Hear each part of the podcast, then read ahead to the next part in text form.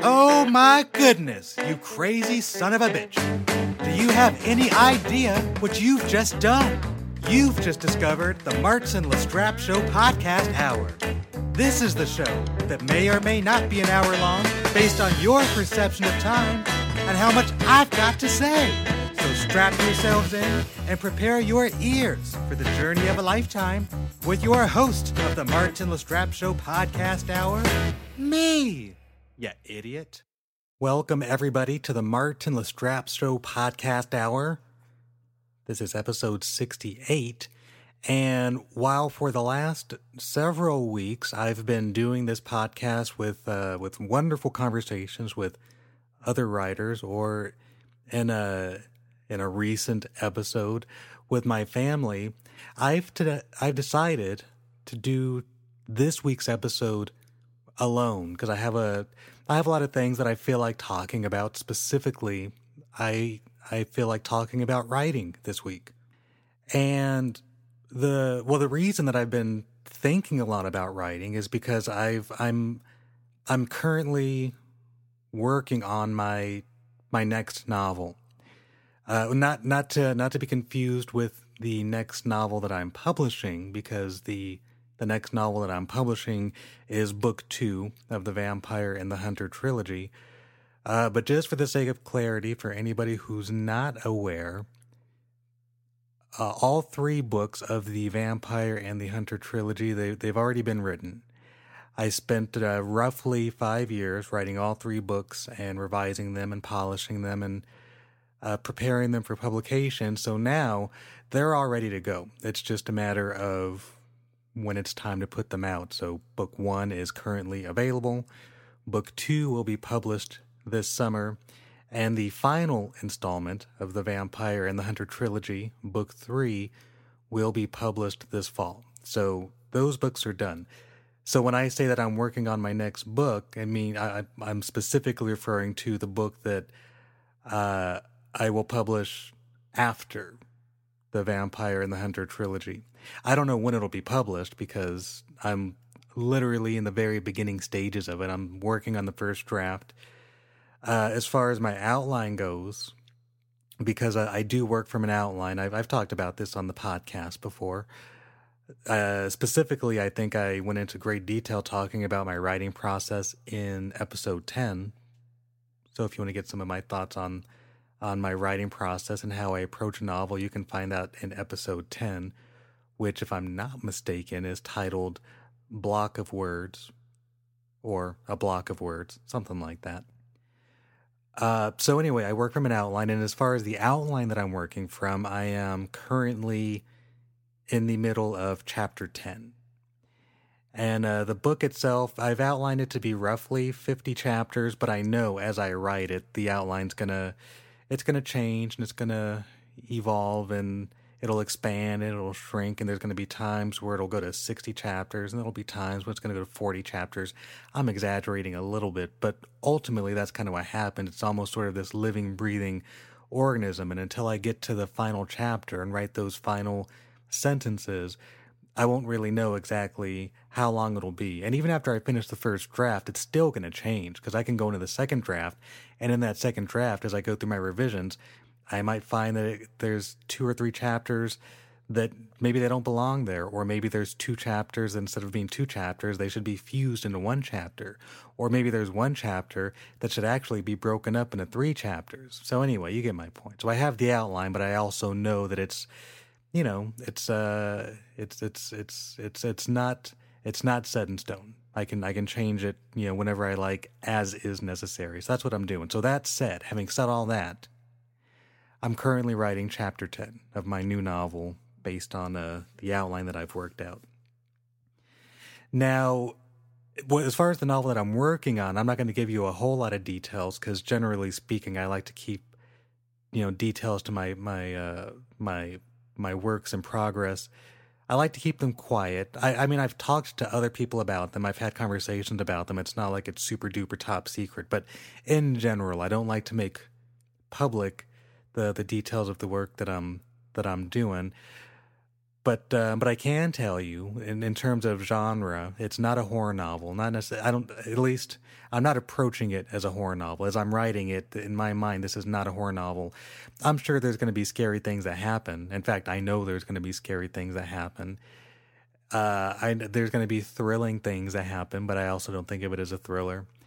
Uh, it, you know, as best as I could tell, the way that the story exists in my head and the way that I've presented the story in outline form I don't I don't know exactly what to call it, but the the the best I think the best sort of definition I have at this point, not that it needs one by the way, like I don't need to define what it is, but if I was trying to give you an idea, if I was trying to define some parameters in terms of genre to help you sort of, you know, uh, visualize what it is, I would I would call it light fantasy and I don't know if that's I don't know if that's a term. I don't know if anybody uses the term light fantasy, but it's a term that makes sense to me because it's a story that that involves elements of fantasy. And when I think of fantasy specifically, I'm thinking of elements that that don't exist in real life. So we call those fantasy.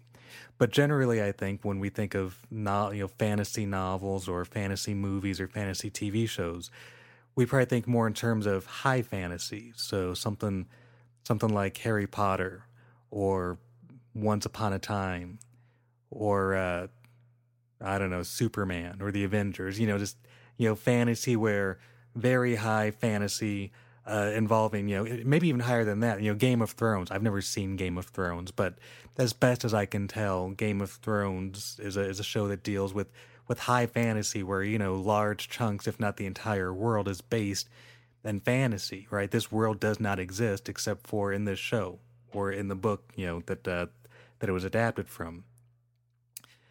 Um, so the book that I'm working on, the reason I call it light fantasy is because I have very, I was going to say small elements. They're important.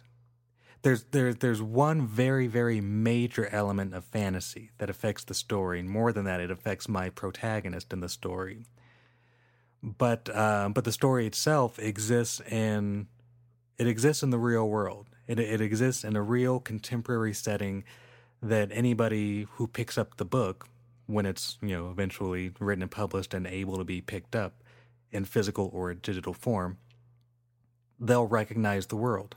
I've not I'm not I'm not engaging in creating a whole new world that uh, that doesn't really exist. I mean, you know, it's fictional. So as far as that goes, sure, sure. I'm going to create certain things. But even as I create things, the things that I create are based in the real world. So I don't think of it as fantasy. However, there are elements of fantasy. Uh, and so, but I, but I wouldn't feel comfortable calling it a fantasy novel or the very, it's certainly not high fantasy. So, so like, so right now I'm calling it light fantasy. And again, if that's not a term, then whatever. I guess I've I've coined a new term. I have no idea. There might very well there might very well be a term for what I'm trying to describe, but you know I'm not very well versed in it. So, and truthfully, it doesn't matter. It's not important enough to me to, to look it up to find out. When the time comes to to publish the book and ultimately market and promote it, then certainly it will be in my best interest to to you know to find out some of the best terms that I can use to attach to the book that will help potential readers, you know, uh, decide whether or not they want to buy it and ultimately read it. But for now, as I write it, that stuff's not important. Uh, beyond the, the the light fantasy element that I've talked about in very vague terms, I can tell you that the the book is based in the circus, has a circus setting. So uh, so it involves the circus, and it involves some light elements of fantasy. Uh, and it's an awful lot of fun. At least I'm having fun writing it. It's a story that I'm very excited about, and it's a story that I'm very much enjoying the process of writing. It's not going to be a series. It's going to be a, a one-off. It's going. It's only going to be one book, so you'll read it, and uh, it'll only exist in that one, that one book. Um, then again, I said the same thing about my vampire trilogy before it became a trilogy. So, you know, I don't want to go. I'm not. I'm not setting any rules for myself up front. I'm just saying that as I work on it, I, I only intend for it to be a one off book. And just now, I specifically made reference to the idea of, of rules and how I am not establishing rules for myself. And that's true. but I also said that with a bit of a wink. You didn't see me wink because you can only hear my voice right now. But as I talk about writing on this week's episode, the primary theme of the episode this week is rules, and specifically writing rules. And ultimately, at the very least, up front, uh, I, I do want to talk about how, from my perspective, there there are no rules in writing. There are no hard and fast rules. I, I, I never talk to an aspiring writer or lead a writing workshop where I give the, the, the, the writers in that audience rules and say, follow these rules, otherwise you're doing it wrong. Because I don't believe in that.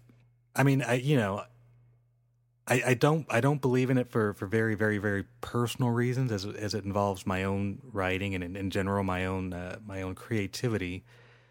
But I uh, but but more specifically, I don't believe in it because there was a time early on in my endeavors to become a writer where I was presented with rules by by you know by people who I regarded as writing authorities, partly because they were either presented as or they presented themselves as writing authorities. And because I was a young aspiring writer trying to learn, I believed them. And so I was ultimately very, very hindered and very stifled. And uh, for at least a little while, I quit writing because of these rules that were so stifling.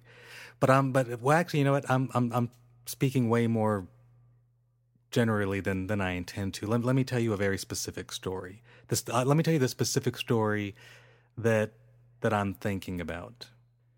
So I was uh, I was 18 years old when I first when I first decided that writing was something that I wanted to pursue. And and and again, I didn't necessarily I didn't necessarily come to this discovery by myself. Uh, something that I've covered more than once on this podcast is the importance of uh, of my very dear friend and uh, and and mentor and guardian angel S.K. Murphy. Because if I hadn't met S.K. Murphy when I was 18 years old and a freshman in college, and she hadn't had the opportunity to to encourage me to be a writer, I probably would have never gone down this path.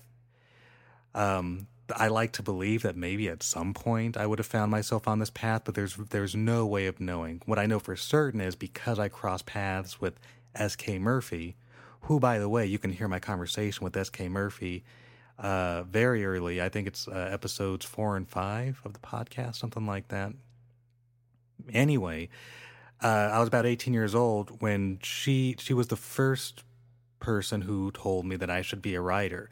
Now, before that, my entire life I was very creative. So this was always something that I enjoyed, something I was always drawn to. I loved drawing pictures as a kid.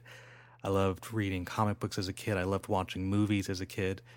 Uh, and one of the things that I enjoyed most about movies, even though I didn't know it at the time, my favorite thing about movies were was was engaging in a really wonderful story. I assume this is how everybody engaged in movies, so it never occurred to me that maybe I was I was engaging with something different than other people because now I know a lot of people engage with movies for different reasons many people love movies because they want to see really amazing action. They want to see explosions and fights and killings and stuff like that. Some people watch movies because they want to see really deep and uh, intense romance. They want to see characters falling in love and falling out of love and getting married and having babies and and you know things of that nature. So there's different things about movies that that uh, you know that uh, that attract people. For me, I was attracted to stories, but I didn't know that. I just I just assumed, yeah, it, it, obviously at the movie there should be a story. So if there was a you know if there was a strong uh, and clear protagonist, and they were they were on a, a journey of some sort, and they engaged with uh, with interesting and complex supporting characters, and there was a there was a very entertaining and engaging and sometimes inspiring narrative that was unfolding along the way. All of these things were were were wonderful to me. So when I was a teenager, uh, I you know I I I decided that I wanted to be a filmmaker. I had no idea what that meant or what it entailed. I just yeah, I just decided that uh, you know I love movies, so I should be I should be a filmmaker. But you know, when I was when I was younger, unlike today, if you're if you're if you're a teenager today, you have a lot of a lot of uh, available options to make to make movies. I mean, you can literally, if you have a smartphone in your pocket, then you know right away you have the ability to make movies. And in fact, people make movies all the time now but it's so simple and available they probably just take for granted the technology you know when somebody goes on twitter or instagram and shares a 20 30 second video if somebody puts together a you know two or three minute video puts it on youtube something like that you know you're making movies because you have this technology available. Even if it's something as silly as i don't know just just filming your filming your dog trying to trying to claw a, a, treat off the table, but it's too far away, and it's and it's funny and it's engaging, and you film it and you and you make it available on the internet. It's super cool. So anyway, I, I you know I didn't that sort of technology wasn't immediately accessible when I was younger, but when I was in uh, I believe it was junior high, junior high, maybe first year of high school, but right around junior high uh, one of my very best friends growing up, uh, Marcos, he got a video camera for his birthday or for Christmas, something like that.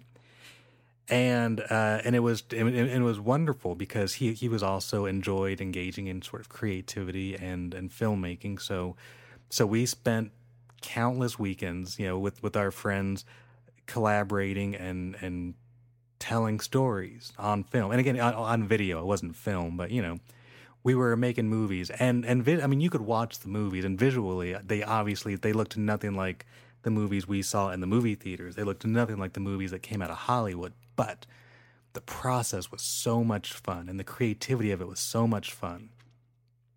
And also because they didn't look like Hollywood movies, I understood that, you know, there was things for me to learn. So I wanted to learn how to tell how to tell stories, you know, uh, on film. And I also remember right around this time, you know, right around somewhere in the area, of teenager, young adult, watching the Academy Awards. And it wasn't, you know, it, it, wasn't the first time I'd seen the Academy Awards, but there was something specifically about this particular time. I was 17, 18 years old, something like that. And there was something about, I think because I was more focused on loving movies and more focused on being creative and more focused and wanting to, to, to make movies. And ultimately, what, what I didn't what I what I think what I didn't realize what I was most engaged by was telling stories. It wasn't necessarily telling them in a visual medium, although I did enjoy it very very much, and I still enjoy that process when I have the opportunity to engage in it. But beyond that, stripped down, it was the storytelling that I was enjoying more than anything else. So I was watching the Academy Awards and seeing people win win all these awards, and I remember the the one award that seemed the most accessible to me at that point in my life was the award for best screenwriting because I was thinking, well, well, writing, I know how to write. I, I literally I know how to spell. I know how to put a sentence together. So how hard can it be to write? So I decided this might be a good way for me to to you know to to infiltrate the world of Hollywood and ultimately the world of filmmaking. So uh, my first semester at Chaffey College, I enrolled in. Was it a screenwriting class? See, now I'm drawing a blank. Was it screenwriting? You know, I don't think it was a screenwriting class. I think it was just a. I think it was a creative writing class. But um, either way, when I took this creative writing class, I took the class with the understanding that I would still learn the elements of storytelling because I, I, I, I, knew that there was things that I needed to learn, and I also knew that there was things that I wanted to learn. I, I wanted to learn how to be a, a creative writer. So um, I, I, enrolled in this class, and at the same time as I enrolled in this class, I enrolled in just uh, you know the the very basic freshman composition English class. That's the class that S.K. Murphy was teaching. So in her class, uh, I I was learning just English composition, and I also had her, you know, uh, encouraging me and inspiring me. And then in the other class, and again, you're gonna have to forgive my the the chronology in my head. Like I don't know for certain if I took these classes at the same time. I know I took them in a very close proximity of time. In fact, the more I talk about it, I think I took Kay's class first, and then second, maybe the maybe my very next semester, I took this creative writing class. Either way, stick with me. that the principles of this story are, are still that that's ultimately what matters. And so it was in this creative writing class where I was my my goal was to learn, you know, the elements of storytelling and creative writing, but ultimately I wanted to apply them to screenwriting. But along the way, I discovered that I very much enjoyed storytelling on the page. I enjoyed what would I learn what what I would eventually learn is called prose fiction, right? Just just just telling fictional stories on the page and writing separate from screenwriting because you know with screenwriting when you write a screenplay you don't you're not necessarily writing a screenplay because somebody is supposed to be entertained by the screenplay when you write a screenplay what you're writing is a blueprint and that blueprint is going to be used by a director to create a film uh, in, in the same way that a director uses a screenplay as their blueprint for a film, it's the same way that I use outlines as my blueprint to create a novel. So for me, the outline is kind of like the screenplay to my novel, but that's probably a separate discussion that uh, I'll I'll I'll have another time with you guys. But anyway, in the meantime, the point is this: my I was always creative as a kid. That creativity manifested itself in in a love for, or at the very least, an affinity for filmmaking as I pursued an education in, in filmmaking, it led me into uh, discovering a love for prose fiction. And eventually that led into a love of novels. And so soon enough, there I was on this road. This road of reading novels, loving novels, loving fiction, loving writing. And so then it became very obvious to me that this is what I wanted to do, that I wanted to write novels that that was ultimately where I found myself, and and it was exciting, and and more than that, it just felt accessible, because you know, again, with movies, it was like these are super cool, but who gets to make movies? It's like it's like they exist in this other world. But writing, especially writing books or writing novels, or at the very least writing short stories, it was as available as a pen and paper. Right, that's all you needed. And luckily, around, around this time, you know, my my family had gotten we we gotten the first computer in our house, so you know my my early attempts of writing were are also coinciding with my uh, early you know um, adaptation of word processors. So so this is it all kind of goes hand in hand with me. Not that it's important to this story, but you know goes hand in hand. So fast forward about four or five years, which at the time felt like forever. Now, in retrospect, you know, it's nothing. But at the time, about four or five years. And during that time, I'm reading books, I'm discovering writers that I really love. And I'm also trying to write, but I, there's no formal creative writing education. There's not, there's not really any creative creative writing classes available, at least not at Chaffey College for me at that time. So a lot of my education as far as writing goes is just sort of on the job, just trying to learn on my own. I'm reading books, uh, not not how to books, but just reading novels, and then I'm going to to the computer and I'm trying to write stories, and it's it's it's fun because I'm engaging in something new and it's creative and I'm trying, but it's also extremely frustrating because I know that I have no idea what the fuck I'm doing. And I also know, or at the very least, I suspect that there are certain keys out in the world that if I had access to them, I could unlock whatever it is that would inform me on how to how to tell a story that would, that would give me the tools that I could then use to write a story. But I didn't know where they were, and I didn't know how to find them, and I didn't know how to access them. But I knew I desperately wanted them. So again, fast forward about four or five years from that time that I that I met S.K. Murphy, and she you know encouraged me to be a writer, and then I started attempting to be a writer, and then I graduated from Chaffey College, which is it's a two year community college. Uh, it took me five years, so you know. For, for any for any community college students out there who might be listening to me talk right now, it took me five years to get my two year degree. So, for whatever it's worth, if you're also on the five year plan, don't feel bad. You're in good company. Most of us take more than two years, so don't feel bad.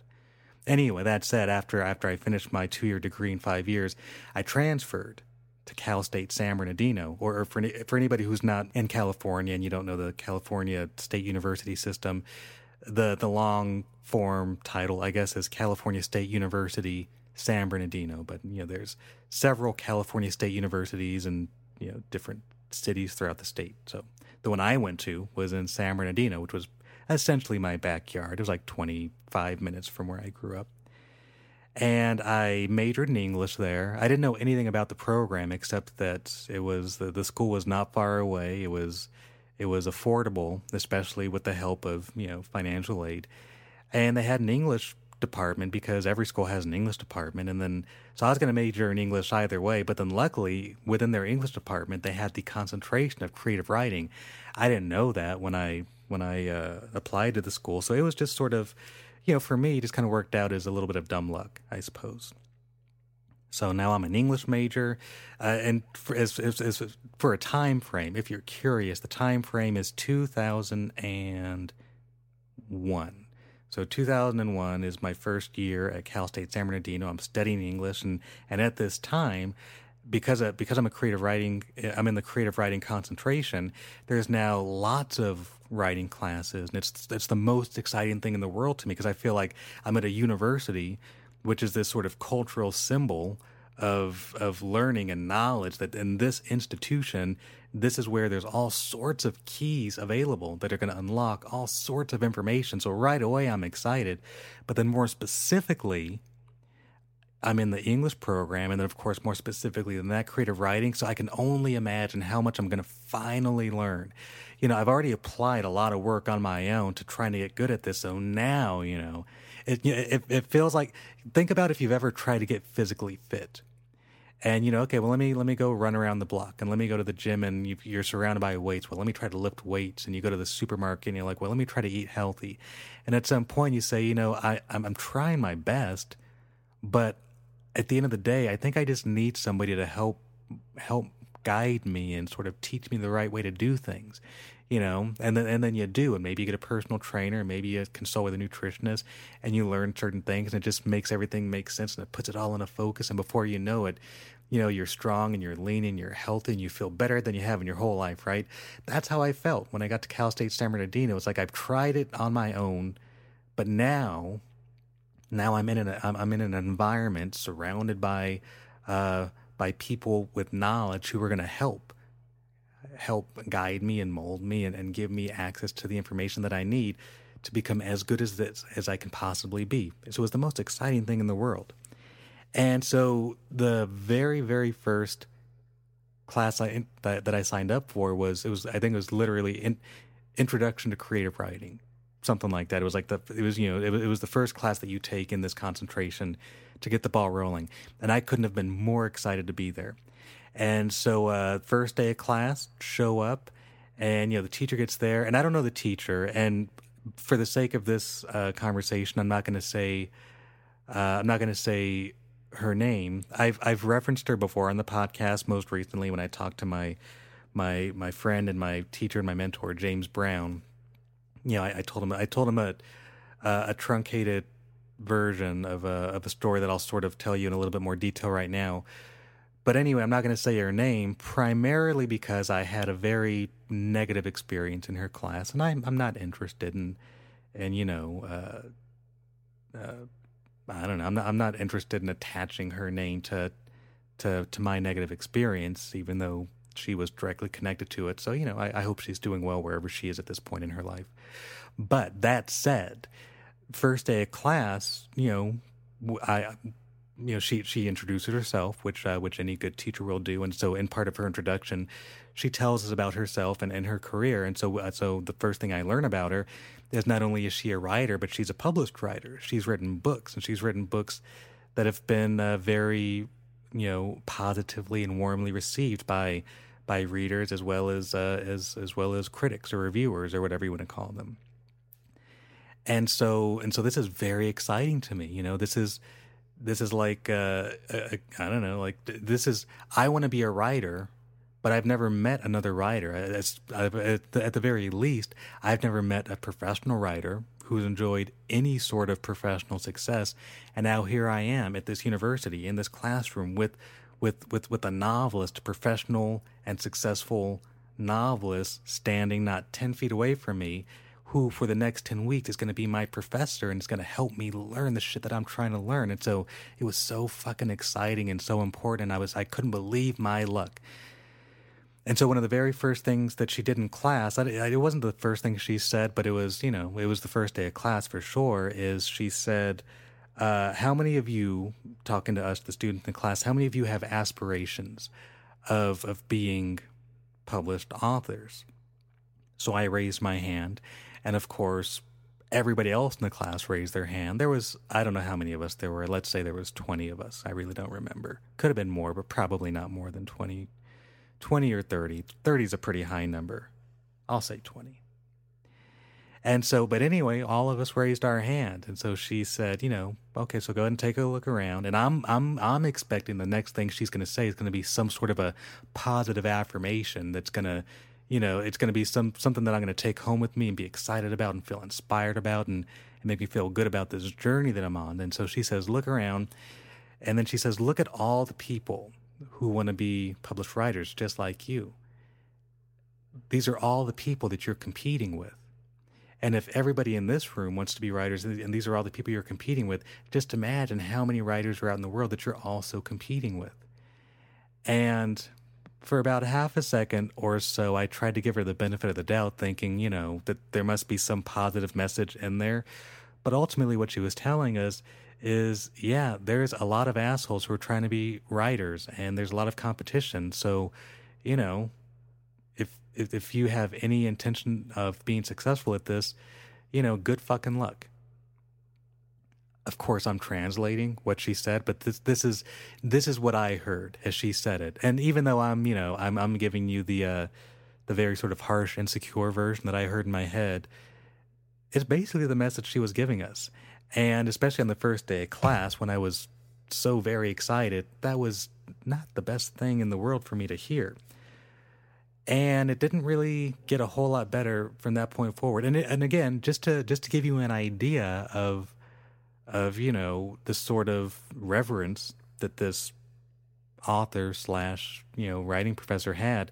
I remember i'll never i don't know the girl's name but i very very much remember there was a young lady in the class at the, at the back of the class and when the class was over uh, i think she she might have raised her hand to to ask the the teacher a question and she literally told this writing professor you know i'm i'm not enrolled in this class. I don't even plan on being in this class. I just love your writing so much that I just wanted to be here to meet you. So this is the sort of thing that this is the, and again, the reason that's important is because yeah, not not only that, the fact that there was this this young lady who came to the class just to be in the presence of this writer who she adored so much, but she was also a professor and she was also teaching this program. So it it did you know uh, it, it did a number of things right?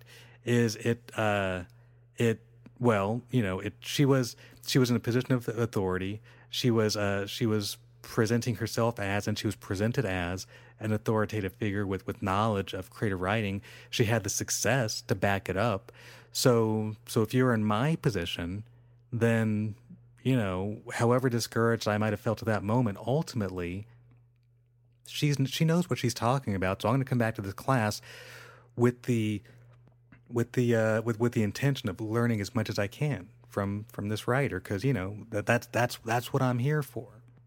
And ultimately, what I got throughout this class, and I think it was you know we met twice a week, you know, a couple hours of class, something like that and there was you know we would get writing exercises and there was some you know uh, some small group you know workshops there, there, was not a lot of as the class progressed there was not nearly as much structure as i would have liked and there wasn't as many concrete lessons as i would have enjoyed.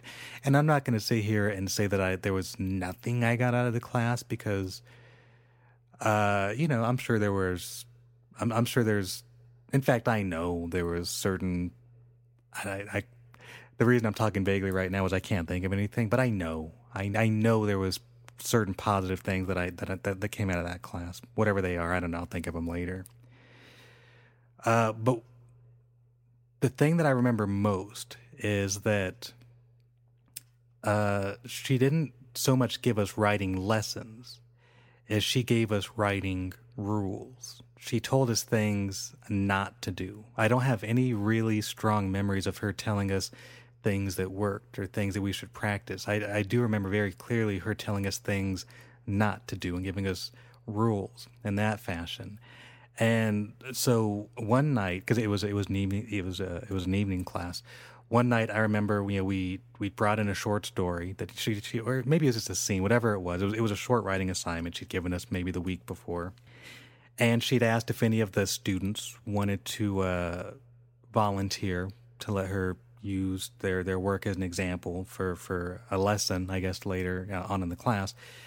Uh, so somebody uh, volunteered. Then you know we took a break, and she did a she she went and made a oh what do you call it uh, a tran like a transparency right where where you you take the, the paper and you, you make a copy of it, but it's on this transparent sheet. Then you put it on a on a projector and you can put it up on the screen. Of course, now it's just there's there's way, especially as a teacher, I can I can tell you for certain there's way better technology in terms of uh, you know there's there's cameras on the projector and there's PowerPoint. There's all sorts of great things. But at this time, you know, there was a transparency. It's not the point of the story, but for the sake of, I guess, accuracy, that's what she did. She made a transparency, put it up on the screen, and then she took a, um, you know, just a, a marker and she wasn't even reading what was on the story. I was thinking she was going to read the story, and then I don't know. I don't know what I thought she was going to do. I just I I do know that I thought it was going to be useful, and it was like the opposite of useful. So the first thing she did is she just went through, and she circled every instance of the word was, and she circled every word that ended with ly. So, you know, in any word that ended with ly. So, happily, suddenly, favorably. I'm just literally just rattling words off the top of my head. But that's all she did. She wasn't looking at the story and she wasn't looking at the scene and she wasn't looking at characters or setting or anything. She was just circling all instances of the word was and all instances of words that ended with ly. And then she told us, uh, don't do this don't use was, don't use ly. Um, she encouraged us to use words that ended in ing, but to avoid was and, and ly. And essentially, what she was what she was teaching us was don't use the passive voice. Um, and and you know now, in retrospect, it's been just about 15 years since I took her class, and I've spent a lot of that time, you know, writing and learning about the craft and storytelling and, you know, all of that business. And so I have a better understanding of the passive voice, and I have a I have a much better understanding of, of what she was trying to teach us. And and it's not that there wasn't something useful in the core of what, what she was trying to express to us. However, she was expressing it in a very, very discouraging and ultimately destructive way. I specifically here use the word destructive as opposed to constructive because that's that's what it was. And more than that, she was giving us a rule. She was saying, "Don't do this." And so the next time I was, and again, you know, she's she's the authority figure. I'm not I'm not sitting there thinking she doesn't know what the fuck she's talking about. I'm gonna write whatever I want. I'm sitting there thinking like, oh shit, I can't believe I didn't know this. Thank goodness I'm in this class and she can tell me this. So so the next time I go to write, specifically an assignment for her class, I'm trying to write without using the word was, and it's fucking difficult. And so then I thought, oh well, maybe the trick is just finding words other than was. So I don't know, is maybe something like that. I don't know. Um, and then, you know, trying to avoid ly. But then what happened was I became so focused on trying to follow these rules that she was giving us that I was less focused on just telling the story. And I was just like, well, this isn't very fun. I'm not really enjoying this process very much, but I guess this is what writing is. Maybe writing's not supposed to be fun. I, I, I have no idea. And so ultimately, it was so so so. Here's here's what happened: is because I was constantly trying to focus on the rules she was teaching. I was no longer having fun with my writing. And the more that I struggled with the rules, because I never got comfortable trying to abide by these rules, the more I assumed that I was a terrible writer. Because in my idea, again, because she was the voice of authority, she was successful, she was an author, she was published, she represented what I was endeavoring to achieve. So if she said it, I believed it. So I was trying to abide by these rules, and it was it was extremely stifling. I was creatively stifled, and I was mentally stifled, and I just wasn't having fun. But beyond that, like I, I just, I just thought I was a terrible writer. And and and and that feeling of being a terrible writer, unfortunately, it was only validate. It was only validated with the professor's feedback of my stories, because any feedback I got on my stories from this professor, they always involved things that I needed to fix.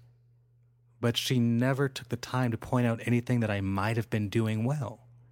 So so if, so so in that instance, I already feel like I'm a terrible writer. You've given me these rules and I'm struggling with them. And then when I do an assignment for you, you know, rather than giving me some some positive feedback on things that I'm doing well and that, that I can build on, as well as some of the constructive stuff, all I got was the things that I'm doing wrong and things that need to be fixed and things that I need to work on. Um, I suppose the uh, the only really positive thing she did offer was that I could, you know, talk to her personally if, if I like, if I wanted to get more information on uh, the stuff that uh, that I wasn't doing well. But but beyond that, you know, I was getting no validation. Uh, and then, of course, within the within the smaller workshops with the other students, it was it was sort of similar. What I know now is that many, if not most, creative writing students are every bit as insecure as I was, and, and a large way in which that insecurity is manifested is by trashing other other students around you because it makes you feel better. So I was getting, you know, I was getting trashed. I'm whatever. I might be being harsh, but I was getting negatively uh, criticized by the students around me. I was getting, you know, uh, no positive uh, confirmation from a uh, from the, from the teacher in the class.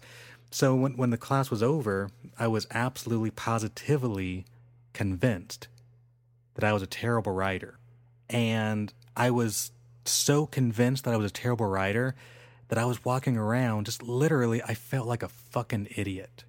I felt like a fucking idiot for ever thinking that I could be a writer. These are literally the thoughts walking around in my head on this campus was, God, you're so stupid. I can't believe you ever thought you can be a writer.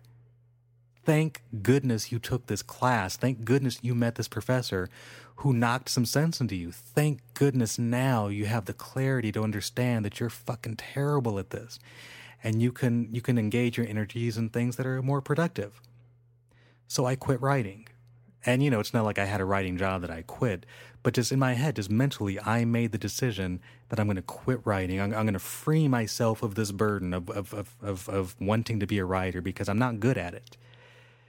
And that was the idea. I was still going to study English because I still enjoyed reading, and I and I enjoyed writing. I just figured I'm not going to be a creative writer. I'm not going to tell stories. I won't write novels, but maybe I'll be like a maybe I'll be like a I don't know. I'll I'll, I'll write uh, uh, critical analyses of of novels and short stories, not be more of an academic writer. I figure because I still enjoyed again the process of writing. I just realized, at least I felt, this this this this isn't my thing. And there were a handful of key incidents that brought me back. Uh, three, in fact, but perhaps the most important uh, key to. Um, if it didn't necessarily stop me from quitting writing, but at the, at the very least, it kept one foot in the in the world of writing, and that was Chanel. That was my my beautiful and loving and amazing, supportive wife, Chanel, who in 2001, she was my, my girlfriend. She was my beautiful, loving, supportive girlfriend, Chanel. In 2001, we'd been together for two years. So, very early in our relationship. Of course, two years in, especially when you're young, it feels like, you know, you guys have been together forever, but, you know, whatever. We were still young. But I, so I told Chanel because she was, you know, she was this very, very, very central, important person in my life. And so I told her that I was going to quit writing. In fact, I told her that I, I I'm quitting writing. In fact, I had already quit writing. Probably in my head, it was it was done. I was just telling her just very matter of factly. I, I, there was no ceremony about it. I was making no big deal about it. It was just, you know, I'm going to quit writing. And she knew how important writing was to me. She knew how much I loved it, and she knew how much it meant to me. And so she said, uh, she said, no, you can't quit writing. And I was like, no, it's it's okay. I'm going to quit writing, but I'm gonna I'm still going to study English, and I'm still going to I'll, I'll do something with this. I'm just not going to be a writer anymore because I'm terrible at it. I even told her that much. I was like, I know now that I'm terrible at it. And she said, "You're not terrible. You're you're a wonderful writer." And I and you know and, and we had this conversation. I said, "No, no, no, no. I'm terrible, but thank you." And she said, "No, you're not terrible. You're a wonderful writer. You're great at this." And the funny thing is, I was actually getting frustrated with her because in my mind, I was like, "Listen, kiddo, you have no idea what you're talking about. You don't have the benefit of learning what I've learned, and what I've learned." is I'm fucking terrible at this. And if you knew what I know, you would also know that I'm terrible at this. And you wouldn't be saying something as silly as, I'm good at this. And, you know, thank fucking goodness she refused to agree with me. She refused to accept, in her mind, that I was a terrible writer. And so here's what she said. And it's the most beautiful thing in the world, and I will be grateful to her. There's a million things that I'll be grateful to Chanel for for the entirety of my life, but this is potentially at the top of the list. She said, "Okay, listen. If if you want to quit writing, that's fine. If you no longer want to pursue a career and a life as an author, that's fine. But please do me this favor I love your writing and I love your stories and I love your imagination. So if you're going to write for nobody else, that's fine. That's that's that's between you and them. But I love your writing. So would you at least write stories for me? I'll, I'll be the only one that reads them. You don't have to write them for anybody else, but I love your writing. Would you please just continue writing stories for me? And uh, and I remember this conversation because we were in uh, in her bedroom where she grew up and uh, sitting on the bed having this conversation. And so I thought, well, yeah, that seems harmless enough. If I'm going to write shitty stories, then uh, at least there's only going to be one person that's reading them. And if you really want to read these terrible stories I have to write, then uh, yeah, yeah, I guess so. What's the big deal, right? So, so that's so that's what it was. So I I wrote I continued to write. I didn't write every day, and in my mind, I was still quitting. But you know, if Chanel wanted me to write stories for her, and I, and I loved her very much, and it meant that much to her, sure, I would write stories. And so it kept one foot in the door. It kept it kept it kept my toe in the doorway from completely shutting the door and writing altogether. The second thing that happened was it was in uh, it was towards the end of that my fresh well not my freshman year. It was my first year at Cal State San Bernardino. At that point I'd been in college for like six years but I was taking a it was a it was an advanced composition class. Had nothing to do with creative writing but it was it was a composition class. The teacher's name was Roy Smith a wonderful man and a wonderful teacher. Uh, I haven't seen him for a very long time. I, I don't think he teaches at Cal State San Bernardino anymore but if he is uh, I hope he's doing well. And if and on on the off chance he's hearing this, which I doubt that he is, but you know, if he is out there hearing this somewhere, I hope he knows, or at the very least, he'll find out just how important he was to my life. This is the only class I ever took with him. Um, but at the end of his class, he he loved creative writing, and so at the end of his class, at the end of the uh, of the quarter, just for fun, just for the sake of doing something fun at the very end of the class, he gave us a creative assignment in the class and uh, a creative writing assignment. And so he brought this blanket to class, this blanket that was in his family for several generations. And he told us the story about this blanket and how it had been passed on from different generations in his family. And there was, you know, there was at least one very engaging, dramatic story. I think it involved maybe his grandmother or his great grandmother and knitting this. And there might have been war or death. I don't know. I'm, who knows if it was that dramatic, but it was still a very, very engaging story he was telling us. And then for the assignment, for the and it was just an in-class writing assignment. He said, oh, "I want you to take this blanket and I want you to tell your own stories. I want you to create a story based around this blanket." And so there was a part of me, the part of me that had quit writing, that mentally rejected this assignment. I was like, I don't want to do that because I've I've quit. You don't understand. I this is I I've quit. I I, I felt like an alcoholic who had stumbled into a bar and the bartender was trying to get me to, to take a drink and I was like, You don't get it. I've quit this. I, I've moved on. I'm a better person, right? Um, but anyway, it's like, well, you know, this is he's asking us to do this, so whatever. I'll just just whatever. I'll fucking do this, you know. So I took out a piece of paper, and my pen, and without thinking much about it, I started telling a story about this blanket. And uh, the story I ended up just weaving off the top of my head involved two little boys, brothers, and they loved Superman. Specifically, that they loved the black and white TV show Superman, starring George Reeves. And they loved Superman so much that they wanted to embody him. So they took their mom's blanket and they would wrap it around their their their their necks and their shoulders like a cape. And somewhere in their minds, I think amongst the two of them, they got this idea that if they had the cape, they could fly, and maybe that was true. So these two brothers, they went to the they went to the roof of their family's house with this cape, and, and the younger brother was going to go first, and so he had the cape around his neck, and so he's so he decided he's going to jump off the roof, and as long as he has this blanket, he's going to fly.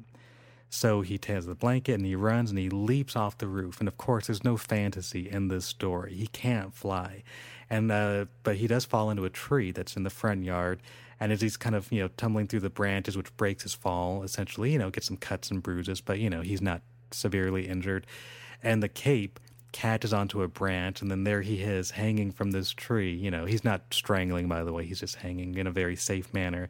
And as he's there hanging from the tree with the blanket, you know, mom comes home in the in the minivan, probably from doing some grocery shopping, and she sees the the kid there, and she probably goes and gives him a spanking, like a like a pinata at a birthday party. And this is the story that I'm telling off the top of my head, based on this blanket.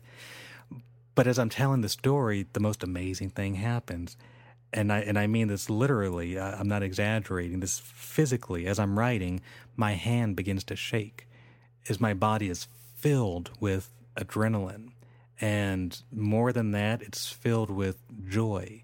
I am so fucking happy. Just telling a story is making me physically happy.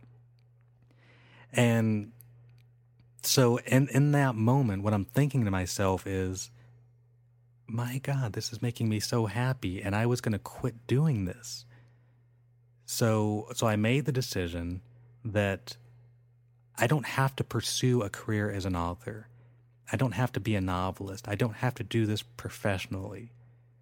But if something like if this makes if something makes me this happy, then then it's silly not to do it.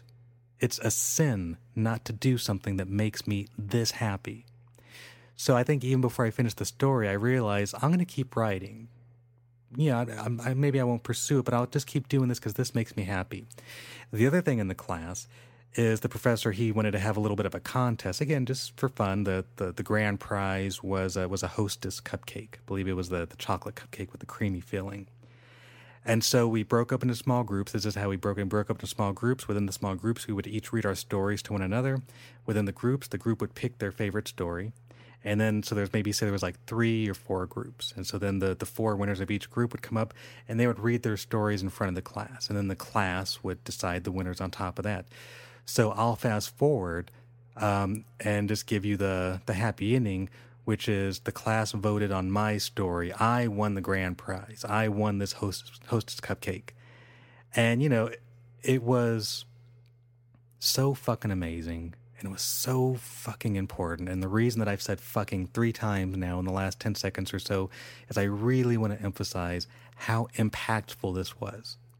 And I took the hostess cupcake and I went, I left class and I went to my car. I think I even called my mom or Chanel. I called somebody. I had to call somebody because I knew that this day was, was, was a, it was a benchmark that so many important things would later happen in my life. And I knew I'd be able to track them back to this day and this wonderful man whose name is Roy Smith. And if, if he's out there listening, I hope he understands how amazingly he impacted my life. And uh, I never even ate the the cupcake. I put it in the freezer. I didn't want to eat it. It was a it was a trophy. It was it was it was symbolic. It represented something very very important to me, which was that I was not going to quit writing and I was going to keep doing this. And this is something I enjoyed. And then from there, that's you know soon thereafter is when I enrolled in in the creative writing class with James Brown, and I and I talked about that experience in great detail in those episodes where where I where I had a two part you know two hour conversation with with my friend and professor and mentor James Brown. So you can go back and listen to it, but. Uh, um, but uh, but the importance of that was it was in James Brown's class that I, I entered his class with this new joy and motivation, and then what he did, again completely unbeknownst to him, is he completely built me back up. He gave me loads of positive, you know, reinforcement, positive feedback. There was also, you know, constructive feedback. There was still these are these are things you can work on. These are things to try to work on. But he also gave me tools, and he taught me how to write, and he taught me how to tell stories.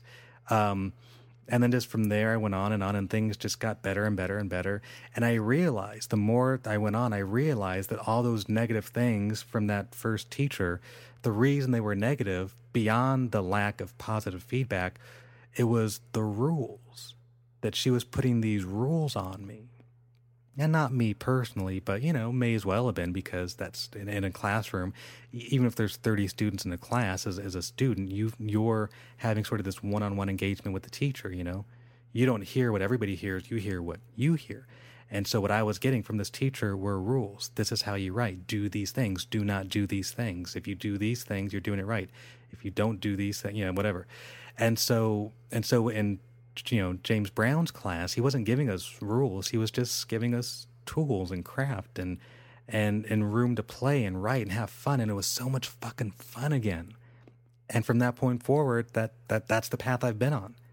And you know, and, and it's something like even just just a couple of weeks ago. Uh, actually, not even as I sit here recording, it's literally a, a week ago. Uh, today, just for the sake of anybody keeping track, I'm recording on on Sunday morning uh, it's uh, it's it's May tenth, two thousand fifteen. It's a Sunday morning. So last weekend, I was I was a speaker at a at a creative writing conference uh, put on by the by the California Writers Club Inland Empire branch. They were gracious enough to invite me as a as a guest speaker, and uh, one of the workshops that I that I spoke in was was on the on the craft of creative writing, the craft of storytelling. And you know, the I one of the things that I that I told the class was if you know if uh, if if there's nothing else you take away from this, one thing that I want to just uh, one thing I want to establish up front is that there are no rules in creative writing. There is no one hard and fast rule. There's no one hard and fast way. There's nothing set in stone that says you have to write this way.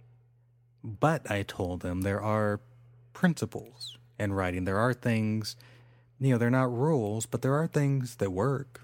There are certain things that you can do, and if you do them, they're they're they're going to help make for better writing. But they're certainly not rules. And then I went on to tell them that that's a sentiment that I that, that I learned in concrete terms from one of my very, very favorite movies, which is Adaptation. And and again, this is, you know, before I talk about the movie, which I'm going to talk about for a few minutes, but before I talk about the movie, I just want to sort of reiterate that that writing, creative writing, the key word in creative writing is creative. And creativity, it's supposed to be fucking fun.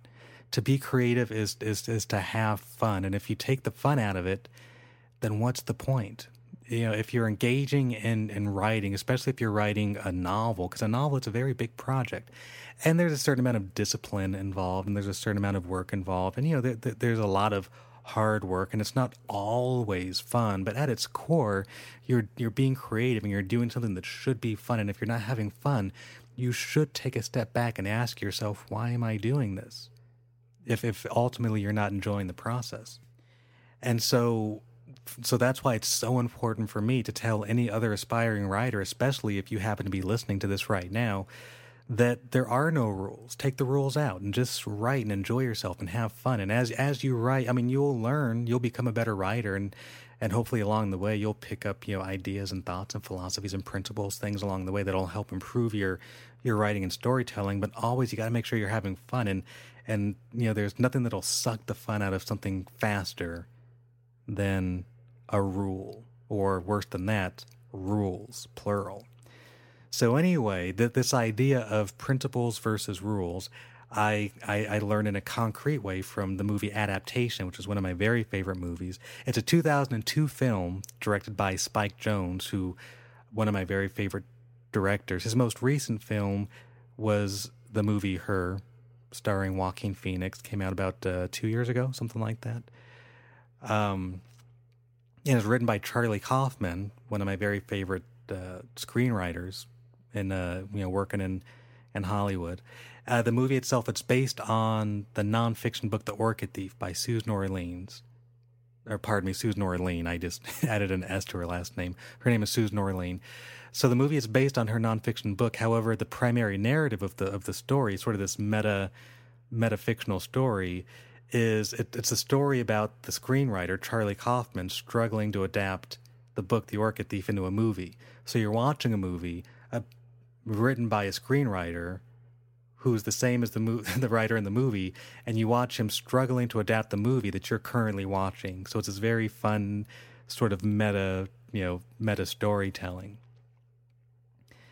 And uh, you know, within the movie, one of one of the there's a, there's well, there's several wonderful scenes, but the the the the key scene that I'm referencing in terms of principles versus rules involves the the character Charlie Kaufman, who in the movie is played by Nicolas Cage. And so Charlie Kaufman, he's having a conversation with his fictional twin brother, Donald Kaufman, who's also played by Nicolas Cage. And so Charlie, very much like the the writer who wrote the movie that you're watching, Charlie is the more established, successful, and in terms of understanding, you know, the, the craft of storytelling and writing, he's the more, you know, uh, educated writer. His brother Donald, he's a novice who knows next to nothing about writing, but he's trying to learn because he wants to be a screenwriter, like his twin brother Charlie. So Donald, in his attempt to learn how to become a writer, he attends a seminar by the very, very well-known creative writing instructor Robert McKee, who's a real person who really does creative writing seminars. In the movie, he's played by uh, oh god, what's his name? He's one of my very, very favorite uh, character actors character actors. Brian Cox, that's his name. Oh, I fucking love Brian Cox. Anyway, Brian Cox, he plays the, the, the Robert McKee character. I say character, even though again Robert McKee is a real person. Um, so Donald comes home and he's very excited and inspired following this seminar, and he starts telling his brother Charlie about the principles of writing that uh, McKee was uh, was teaching them about. And so Charlie cuts off his brother and he tells him there are no rules in writing. And Donald tells him, not rules, principles. Donald goes on to say, a rule says you must do it this way. A principle says this works and has for all remembered time. And I love that. I fucking love that. And I never forgot it. It, you know, again, the movie's from 2002, so I saw it in the theater 13 years ago. I saw it two or three times in the theater. Uh, and it, you know, from the, the, first time I watched it, it just felt like a revelation. And it could have just been that I was, you know, young and trying to learn how to be a writer myself. But this movie, and you know, it's probably not too much of a stretch or coincidence, coincidence to say that I also saw this movie in the same general time span that I was also uh, feeling very dejected and ready to quit writing. You know, this is not long after that whole experience, so that there's probably a lot that goes with why I love this movie so much.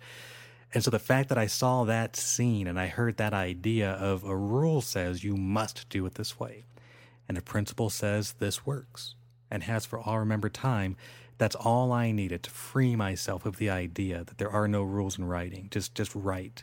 And I could use the word was as much as I want and I could finish, uh, I could write a word that ends in ly as much as I want. And if I want to write in the passive voice, I can write it. I could write in the passive voice as much as I goddamn well please, as long as I'm having fun and engaging in the creative writing process. And along the way, I can I understand that there's just certain writing principles that I don't have to follow these principles. I don't have to do them. But if I do choose to engage with them, I'm I'm engaging in a principle that there is evidence that, that, that this works and it has worked for as long as anybody can remember, right? That was it was just the most wonderful and useful thing and, and, and to this day it's something that I, that I that sort of that I that I hold very much at the core of my of my writing of my writing toolkit. So so anyway, all that said, when I write, I don't have rules that I follow because that's restrictive and it makes the process less fun. There are, however, principles that that work uh, for me and they work for many other writers, and I do adhere to these principles. But should there come a time where you know there's a certain principle that I've used in the past, and for for maybe a given project or a given time it's not working or I'm not enjoying it, then I'll fucking cut it loose. Like I'm not gonna do it just because it worked before. I'm only gonna do it if it's just if if it helps me engage in this creative process and helps it make it more fun and enjoyable. But I'm not gonna do it just because you know. Um, but that said, there are principles that I do sort of use and adhere to and go back to over and over again because for me, they've resulted in writing that I both enjoy and writing that I am very often proud of and very proud and excited to present to a, a, reading audience. Now, I wanted to share the audio of the scene that I described from adaptation, but I couldn't find it anywhere online. So instead, because I, I don't want to move on without sharing something from this wonderful movie, I'm going to share what is perhaps my very favorite scene in the movie. And it's a scene where Charlie Kaufman, who is struggling with his own writing, uh, he try you know as he's trying to adapt the, this book by Susan Orlean, uh, he attends the Robert McKee storytelling seminar that his fictional twin brother Donald had previously attended, and so again the the character Robert McKee he's played by the wonderful actor Brian Cox. So during the seminar, Charlie asks a question, and Robert McKee, played by Brian Cox, gives just an absolutely brilliant and devastating response, which I'm going to play for you right now. Yes. Sir, what if a writer is attempting to create a story where nothing much happens, where people don't change, they don't have any epiphanies, they struggle and are frustrated and nothing is resolved? more a reflection of the real world. The real world? Yes, sir. The real fucking world. First of all, you write a screenplay without conflict or crisis, you'll bore your audience to tears. Secondly, nothing happens in the world? Are you out of your fucking mind? People are murdered every day. There's genocide, war, corruption. Every fucking day, somewhere in the world, somebody sacrifices his life to save somebody else. Every fucking day, someone somewhere takes a conscious decision to destroy someone else. People find love, people lose it. For Christ's sake, a child watches a mother beaten to death on the steps of a church. Someone goes hungry. Somebody else betrays his best friend for a woman.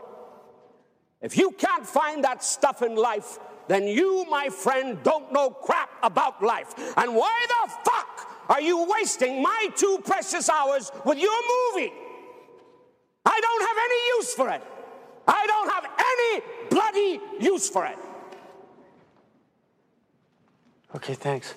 Oh, god damn it. I love that movie. And I love that fucking scene. It's probably my favorite scene in the movie.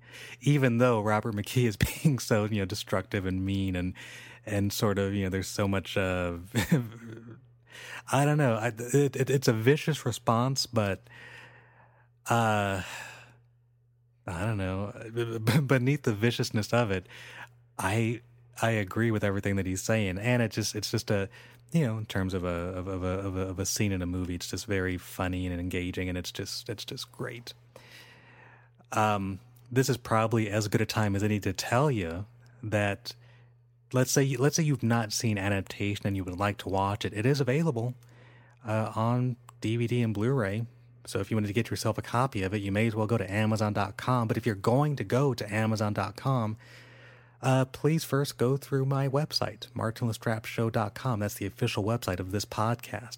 When you go there, click on the shop button. It's going to take you to the shop page. There, you're going to see an Amazon banner.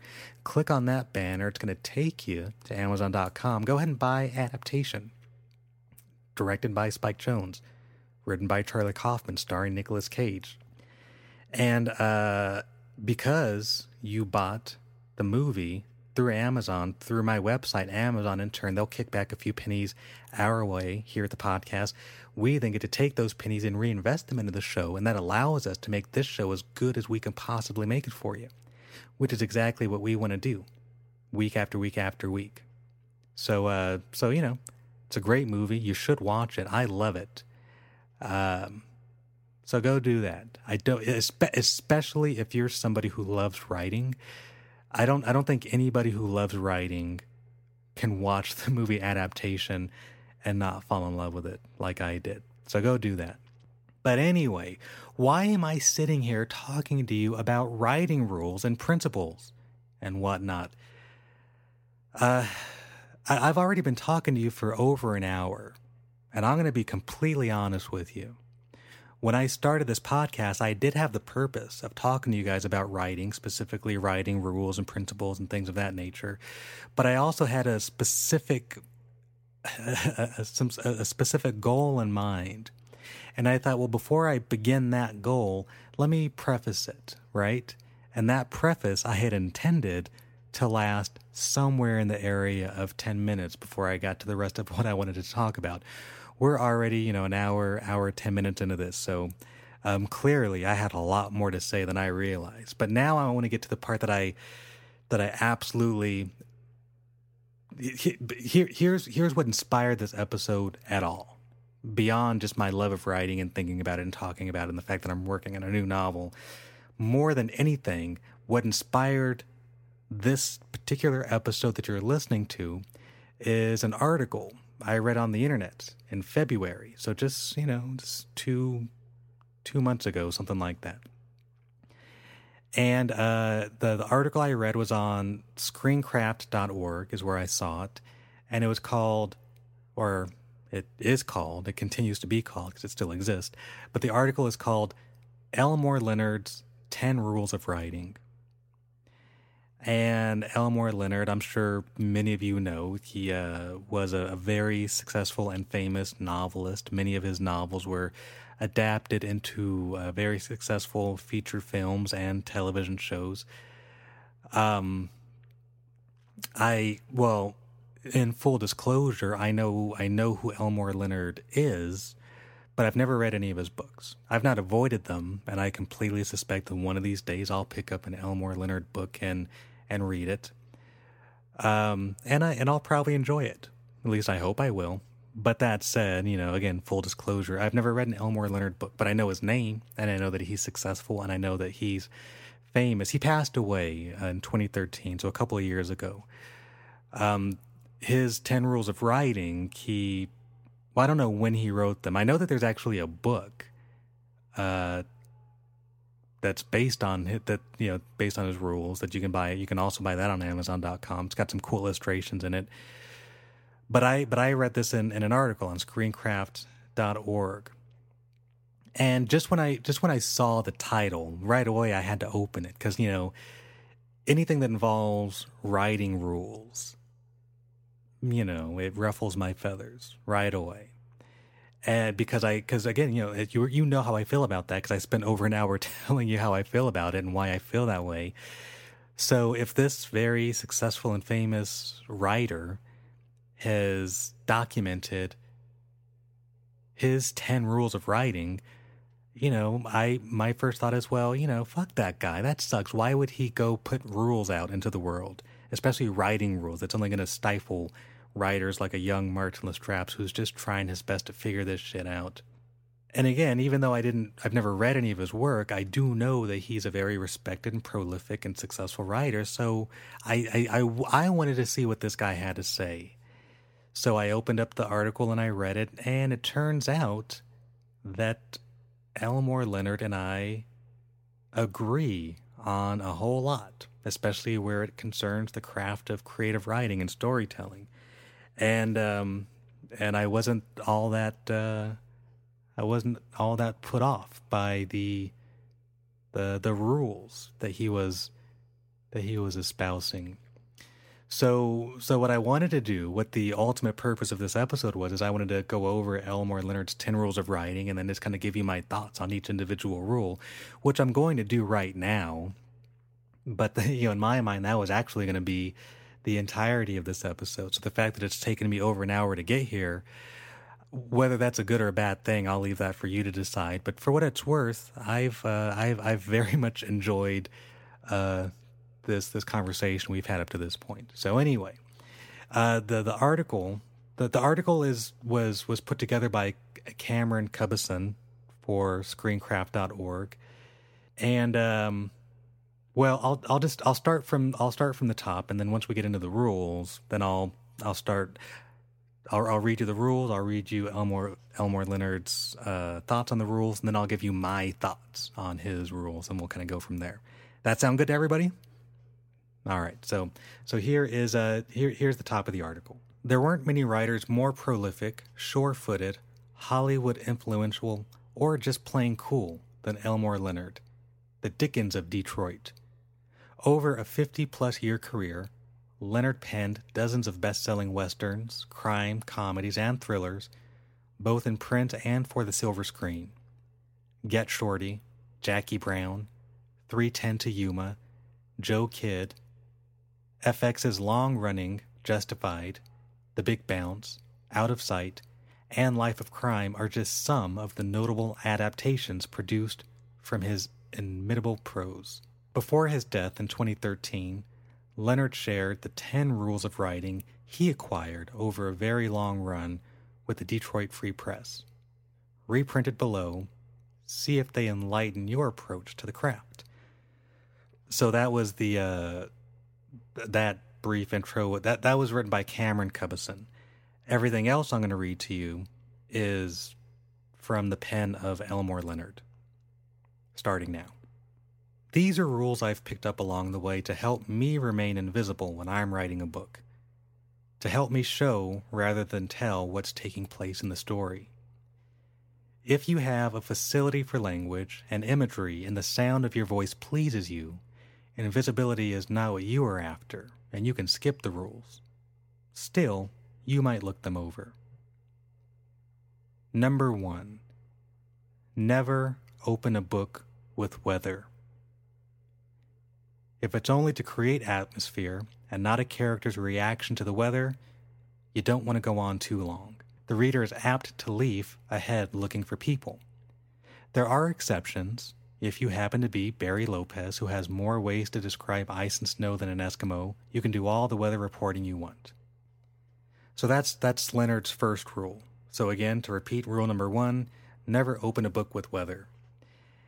And uh, I don't really have strong thoughts about this, and frankly, it's never even occurred to me whether or not to start a story with weather. But um, I, I, I, guess I sort of agree with it. I've never thought of it, but having read his rule, it makes sense to me. I suppose part of his rule might be inspired by that often cliched story opening that most everybody, even non writers, are familiar with. You've heard it because it goes like this It was a dark and stormy night. I'm sure you've heard that. And so that that's literally an opening that's starting with the weather. So maybe that's in part what inspired Elmore Leonard's first rule. So uh, I, I yeah, I guess it's a good rule. I'd agree with Leonard because you know, for me, for my own writing, um, I I agree that it's best to start with character in some form or fashion, or beyond that, it's it's it's good to start with action. You know, whether you're starting with dialogue, you know, you you maybe you you hear a character saying something, you hear a conversation taking place. Um, you see a character engaging in some sort of an action, or you see a character being affected by an action that's happened to them that's going to kind of get things going. Um, for the reading experience, I think it's just more engaging. So so I would agree with that. In general, it it probably is not the best thing to do to start your book with heavy scenes of of description, whether it's weather or or something else, because your reader is very likely to get bored in a hurry, and that and that's a very important thing to consider. You should always consider the reader, and you should always consider how important it is not to bore the reader. So, um, so yeah, rule number one: never open a book with weather. I would agree with that. I'll I'll I'll, I'll check that with a yes. So now on to rule number two. So here is rule number two, and then Leonard's thoughts on that rule. Rule number two: avoid prologues. They can be annoying, especially a prologue following an introduction that comes after a foreword. But these are ordinarily found in nonfiction. A prologue in a novel is backstory, and you can drop it anywhere you want. There is a prologue in John Steinbeck's Sweet Thursday, but it's okay because a character in the book makes the point of what my rules are all about. He says, I like a lot of talk in a book, and I don't like to have nobody tell me what the guy that's talking about looks like. I want to figure out what he looks like from the way he talks. Figure out what the guy's thinking from what he says. I like some description, but not too much of that. Sometimes I want a book to break loose with a bunch of hoop-de-doodle. Spin up some pretty words, maybe, or sing a little song with language. That's nice. But I wish it was set aside so I don't have to read it. I don't want hoop-de-doodle to get mixed up with the story. And so those are those are uh, those are Elmore Leonard's thoughts on rule number two: avoid prologues. Now, for me, I happen to be a big fan of prologues. So Leonard and I, we're gonna have to we're gonna have to have a difference of opinion here. I agree with his logic that prologue is generally backstory, and as, as far as backstory goes, you can slip it into any part of the book anywhere you like. But for me, slipping a slipping backstory anywhere you like, it also includes the beginning. It also just so happens that each of my first two books, Inside the Outside and most recently The Vampire, the Hunter, and the Girl, each of those books begin with prologue. Or they, they begin with a prologue, I guess might be the more appropriate way to say that. But I don't include I don't I don't include prologues as a rule, and I don't even necessarily include them as principle or out of principle. It's I'm just a fan. I, I like prologues, and if I am a fan of prologues, which which I am, it's because of a trip Chanel and I took to San Francisco about twelve or thirteen years ago. Coincidentally, we were going to visit that same friend that I mentioned about an hour or so ago, Marcos, who had the video camera when we were in junior high and we used to make movies. Um, he's married now to a, a very, very lovely, you know, young lady named Michelle. So we went to visit Marcos and Michelle at their home in San Francisco. This is about 12 or 13 years ago. And uh, while we were visiting, they took Chanel and I to this really amazing bookstore in San Francisco. Uh, I can't remember the I can't remember the name, but of course, uh, most every bookstore in San Francisco is amazing. So you could probably just pick one, and maybe that's the one that I was at. But anyway, whatever this bookstore was, I, I remember it had like three or four stories. And it was just like this. It was it was it was, it was huge. I'd never seen a bookstore this big or with this many levels, and and it was just so really fun and amazing to just kind of to, to kind of get lost in there. And so as I browsed through the store, I picked up a copy of Vladimir Nabokov's very famous and controversial novel Lolita. I'd never read it before, and I only knew its title because of its titillating and controversial reputation. So I opened it up and I read the beginning, which is a prologue. And as I read this prologue, I was absolutely floored. And I thought to myself, this is how a book needs to start. Not necessarily that it needs to start with a prologue, but it needs to start with with words and language and just something that just fucking knocks you on your ass. And so in this particular prologue in the Lolita, it was, it was the language and it was the tone and, and it was the rhythm of it. And of course, it was you know it was also it was it was beginning you know the, the story that was about to unfold. And uh, and I even I even considered you know reading you the prologue because because I want I want you to hear I wanted to, I wanted you to hear you know what what I what I read. But but if I try to read it to you there's no way that I could fully do it justice. So instead what I'm going to do is I'm going to let you listen to world class and Academy Award winning actor Jeremy Irons read it to you. And with Jeremy Irons reading the prologue I suspect you'll have a, a, a better there's a better probability that you will feel what I felt in that amazing bookstore in San Francisco as I read the prologue to um, to Lolita. So here's here's Jeremy Irons reading the prologue to Lolita. Lolita, light of my life, fire of my loins, my sin, my soul. Lolita, the tip of the tongue taking a trip of three steps down the palate to tap at three on the teeth. Lolita. She was low, plain low in the morning, standing four feet ten in one sock. She was Lola in slacks. She was Dolly at school. She was Dolores on the dotted line. But in my arms, she was always Lolita. Did she have a precursor? She did, indeed she did. In point of fact, there might have been no Lolita at all, had I not loved one summer a certain initial girl child, in a princedom by the sea. Or when? About as many years before Lolita was born as my age was that summer. You can always count on a murderer for a fancy prose style. Ladies and gentlemen of the jury, exhibit number one is what the seraphs, the misinformed, simple, noble-winged seraphs envied. Look at this tangle of thorns. Ah, fuck. How good was that? You know what? I, I think uh, there should be some sort of a law put in place that Jeremy Jeremy Irons has to read everything. To me, anyway, he should read any any any book that ever exists. I want Jeremy Irons to read it to me.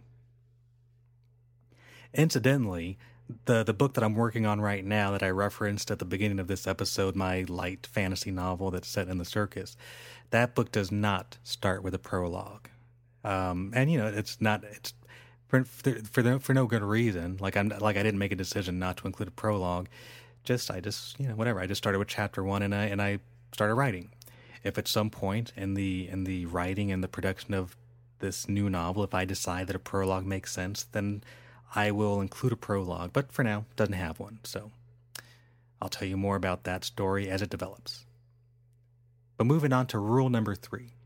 So here is Elmore Leonard's rule number three never use a verb other than said to carry dialogue. The line of dialogue belongs to the character.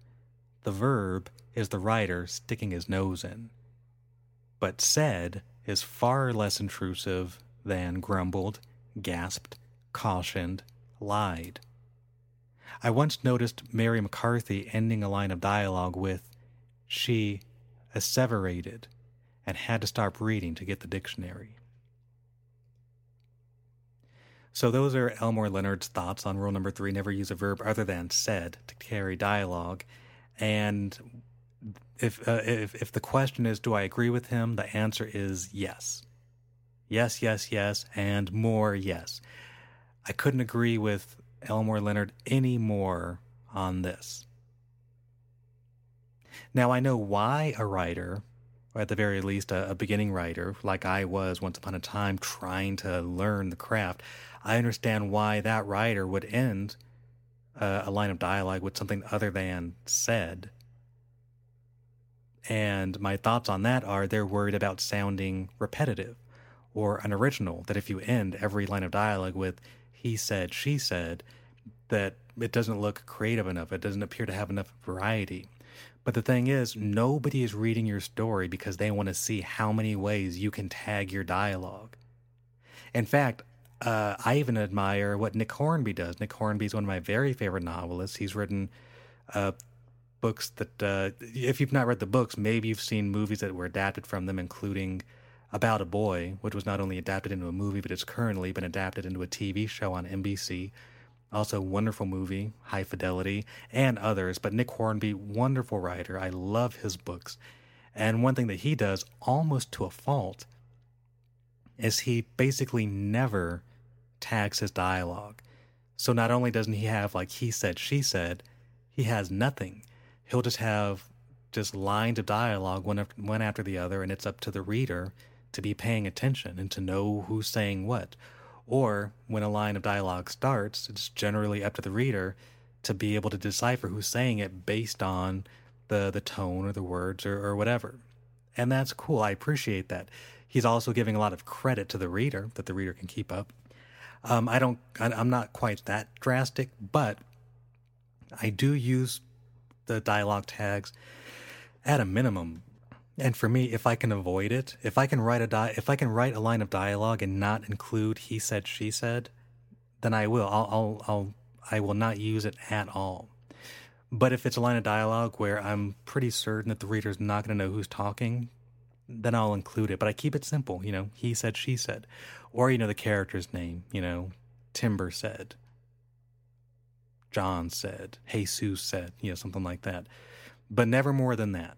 Because again, any, anything more than that, it's it's uh, it's bringing attention to the writer and it's taking attention away from the character, which is where the attention belongs, as Elmore Leonard already articulated, and as I very much agree with. So so we so so we agree on rule number three. So moving on to rule number four. Here is Elmore Leonard's rule number four. Never use an adverb to modify the verb said. He admonished gravely. To use an adverb this way, or almost any way, is a mortal sin. The writer is now exposing himself in earnest, using a word that distracts and can interrupt the rhythm of the exchange. I have a character in one of my books tell how she used to write historical romances, quote, full of rape and adverbs, close quote. So that's uh, Elmore Leonard's rule number four. Again, never use an adverb to modify the verb said. And if it's not clear enough, I would say that this is an extension of the previous rule.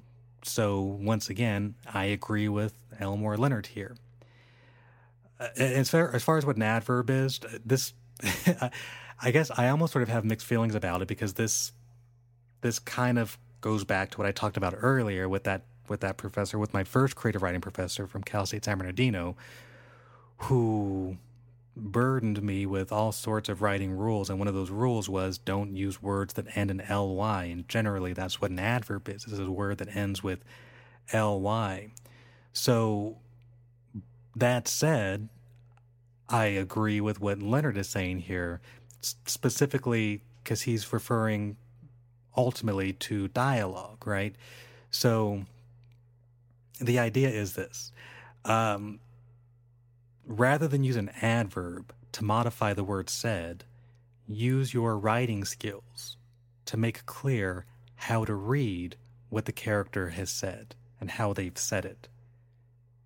So if a character is angry, Give them dialogue that sounds angry. If the anger isn't apparent in the words, then give them an action that demonstrates their anger.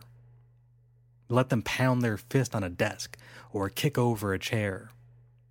This is way more interesting and engaging for your reader than saying, he told her no angrily, or no, he said angrily.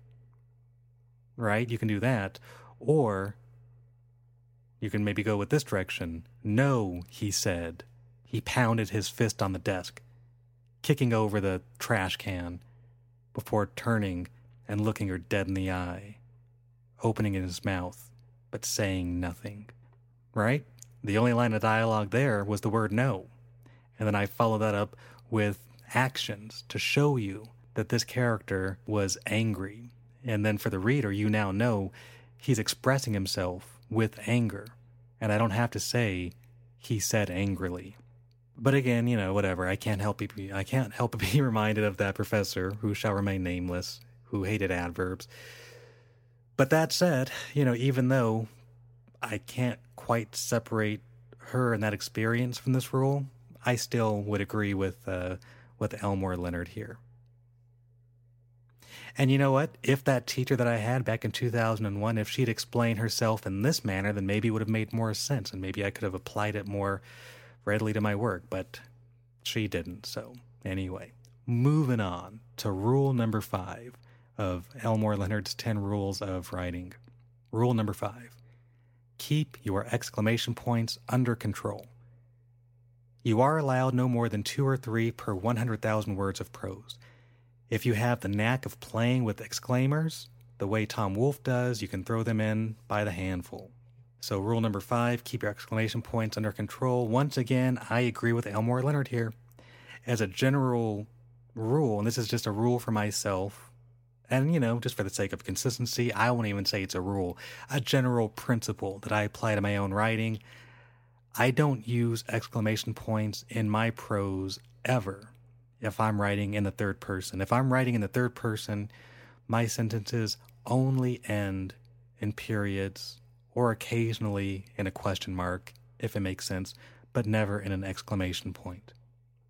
If I'm writing in the first person, where the voice of the narrator is, actually a character, then I'll occasionally allow for an exclamation point if it makes sense and seems needed, but it's rare that either ever happens. It's rare that it ever makes sense or that it's needed.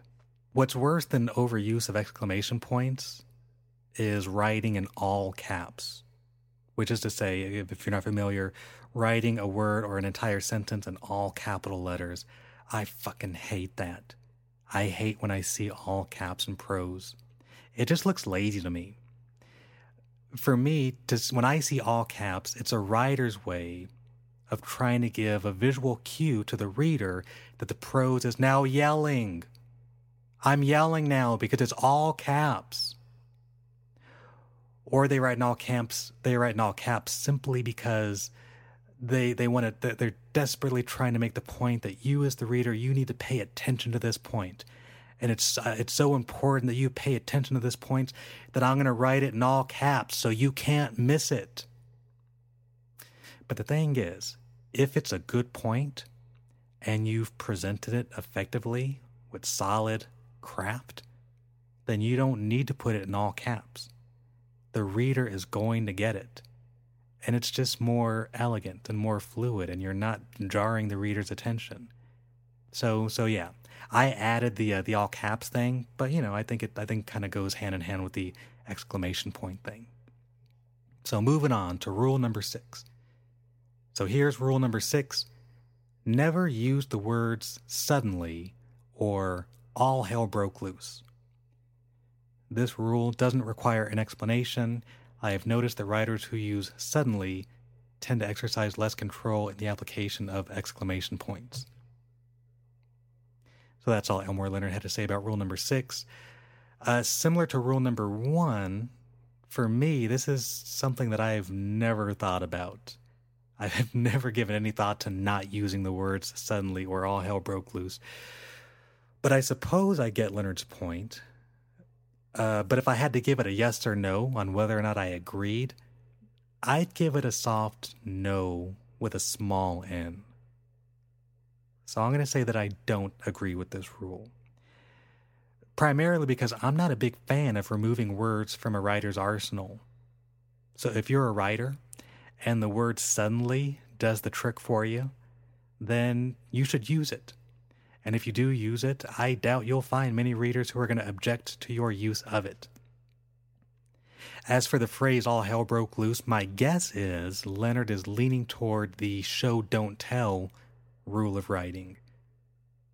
So rather than telling the reader all hell broke loose, you should show them what your scene looks like as all hell breaks loose. It could also be Leonard's warning warning you against using trite or cliched phrases. Uh, and you know all those things make sense, but because he didn't really explain any further, I'm, I'm at this point I'm only projecting what he might mean. So in general, if I'm just basing it on the rule, don't use word the word suddenly or all hell broke loose, I'm going to say no. I don't agree with Leonard here. Rule number seven use regional dialect, patois, sparingly. Once you start spelling words and dialogue phonetically and loading the page with apostrophes, you won't be able to stop. Notice the way Annie Proulx captures the flavor of Wyoming voices in her book of short stories, Close Range. This this one here, rule number 7, this is a big one and I agree 100% with Leonard. First of all, if you're going to write phonetically so as to represent a regional dialect, you'd better have that sound down pat. It's got to be so good and so clear that the reader will never question what the hell you're doing. Anytime you stray away from proper spelling, you're making the reader work harder than they probably want to. Don't forget, your book isn't homework, unless, of course, it's been assigned by a teacher or something, but barring that, your book is not homework. In all likelihood, your book is being read because the reader wants to enjoy themselves. So making them work harder might be just enough to turn them off and put your book down. That said, if you've got the sound of the dialect down, and you know just how to represent it phonetically so that the reader can seamlessly and fluidly read it without losing the rhythm or the pace, then you'll be okay. Here's a rule that I just thought of. If you're not sure that you can write dialect phonetically, then you probably can't. So don't do it. But that said, if you want to do it, then you should at least try. You're not going to know if you don't try. I've tried it just for you know full disclosure. I've I've taken my attempt more than once, more than once at writing writing dialogue phonetically. And and, and if, if, if you're not clear on what, what I'm even talking about there or what Elmore Leonard's talking about, to write phonetically means to to write a word specifically in the way that it sounds as opposed to its proper spelling. And so when, when you're talking about dialect, or if you're talking about somebody having an accent and you're trying to represent that dialect or that accent in writing, then the way that most writers do it is they write it phonetically so that when a reader reads it, what they're hearing is the accent or the dialect. But again, you've got to know that sound and you've got to know it so clearly that you can represent it phonetically on the page. And if you can do that, then you're going to be fine. If you can't do that, it's probably going to throw the it's going to throw off the reader and there's you know they might not finish your book and you don't want that so so you know as a rule i wouldn't say don't do it but i would definitely say only do it if uh, if you've got a handle on it. So this is a rule that i would agree with elmore leonard on. So moving on to rule number eight. We're almost to number 10 can you believe that? So rule number eight. Avoid detailed descriptions of characters, which Steinbeck covered in Ernest Hemingway's Hills Like White Elephants. What do the American and the girl with him look like? She had taken off her hat and put it on the table. That's the only reference to a physical description in the story, and yet we see the couple and know them by their tones of voice, with not one adverb in sight. So, rule number eight avoid detailed descriptions of characters. Here's another one where Elmore, Leonard, and I agree. For me, a character isn't based on how they look, what they wear, or anything like that. A character becomes real for me when I know the more intangible parts of who they are. What's their favorite color? What makes them laugh? What are they ashamed of? What scares them more than anything else in the world? That's the stuff that makes your character real. That doesn't mean you avoid all details. And this is implied in the rule itself. Leonard says avoid detailed descriptions, not all descriptions.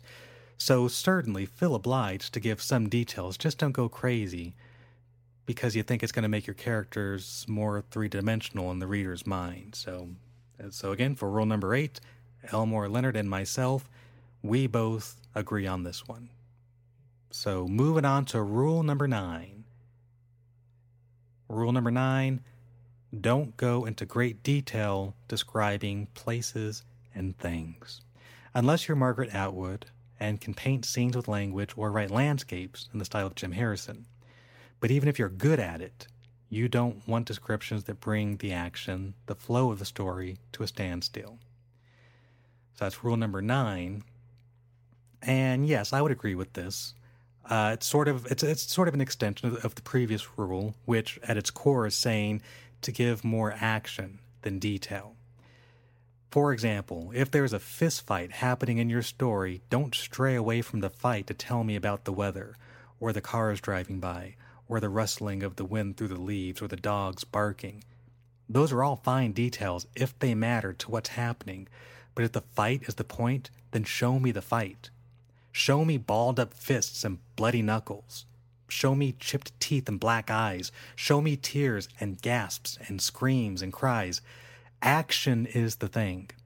The reason most audiences prefer movies and TV to reading is because there's action. There's literally something happening on the screen. Try to capture that same experience in your writing. Now, that doesn't mean every single line you write has to be action but it should still be interesting. In fact, it better be interesting. Otherwise, you're begging your reader to move on to something other than your book. And finally, rule number 10. Here it is try to leave out the part that readers tend to skip. A rule that came to mind in 1983. Think of what you skip reading a novel. Thick paragraphs of prose you can see have too many words in them. What the writer is doing, he's writing, perpetrating the hooptedoodle, perhaps taking another shot at the weather, or has gone into the character's head, and the reader either knows what the guy's thinking or doesn't care. I'll bet you don't skip dialogue. My most important rule is one that sums up the 10.